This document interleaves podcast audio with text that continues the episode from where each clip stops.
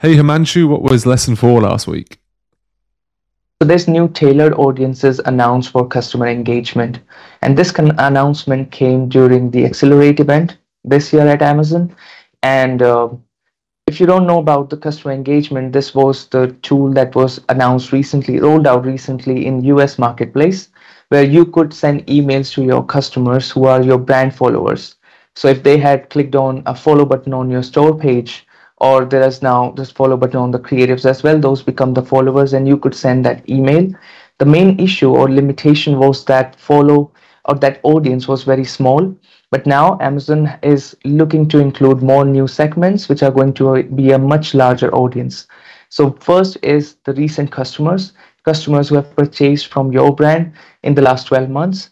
Then there are your high spend customers, your top 25% customers, um, high spending customers in the last 12 months. And then your repeat customers who have come back and purchased your product in the last 12 months. So you can send emails to those customers as well. It's a really exciting time as, as this is something we felt Amazon may have never done, but looking at what direct consumer brands have done with their own Shopify sites via things like Klaviyo, it presents an enormous opportunity to drive up that lifetime value. I know we've had some nice discoveries recently, helping consumable brands understand what their lifetime value is from each customer and how that really helps with advertising strategy and everything you're doing.